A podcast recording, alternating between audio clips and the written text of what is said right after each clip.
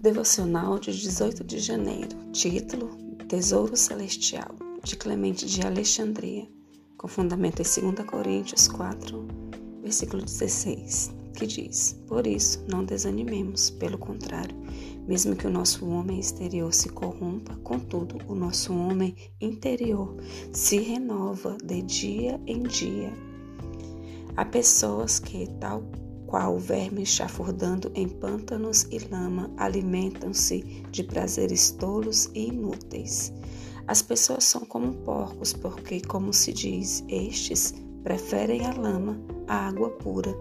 Não sejamos então escravizados ou nos tornemos semelhantes a porcos. Em vez disso, como filhos da luz, levantemos os olhos e olhemos para a luz, para que o Senhor não descubra que somos superficiais Portanto, arrependamo-nos e passemos da ignorância para o conhecimento, da loucura para a sabedoria, da sensualidade para o autocontrole, da injustiça para a justiça, da falta de Deus para Deus.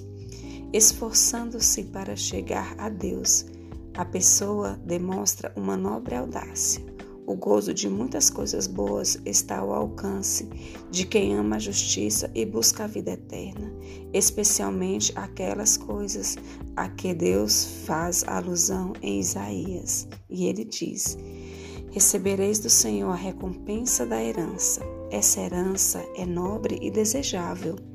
Nem ouro, nem prata, nem roupas que as traças destroem, nem coisas terrenas que os ladrões atacam porque são fascinadas pela riqueza mundana.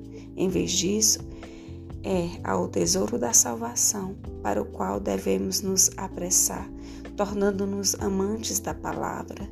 Então, obras louváveis descerão até nós e voarão conosco nas asas da verdade. Essa é a herança que Deus nos concede com a sua aliança eterna, dando-nos o perente presente da graça. Consequentemente, nosso Pai amoroso, o verdadeiro Pai, nunca deixará de nos exortar, admoestar, treinar ou amar. Que o Senhor Jesus nos abençoe durante todo este dia.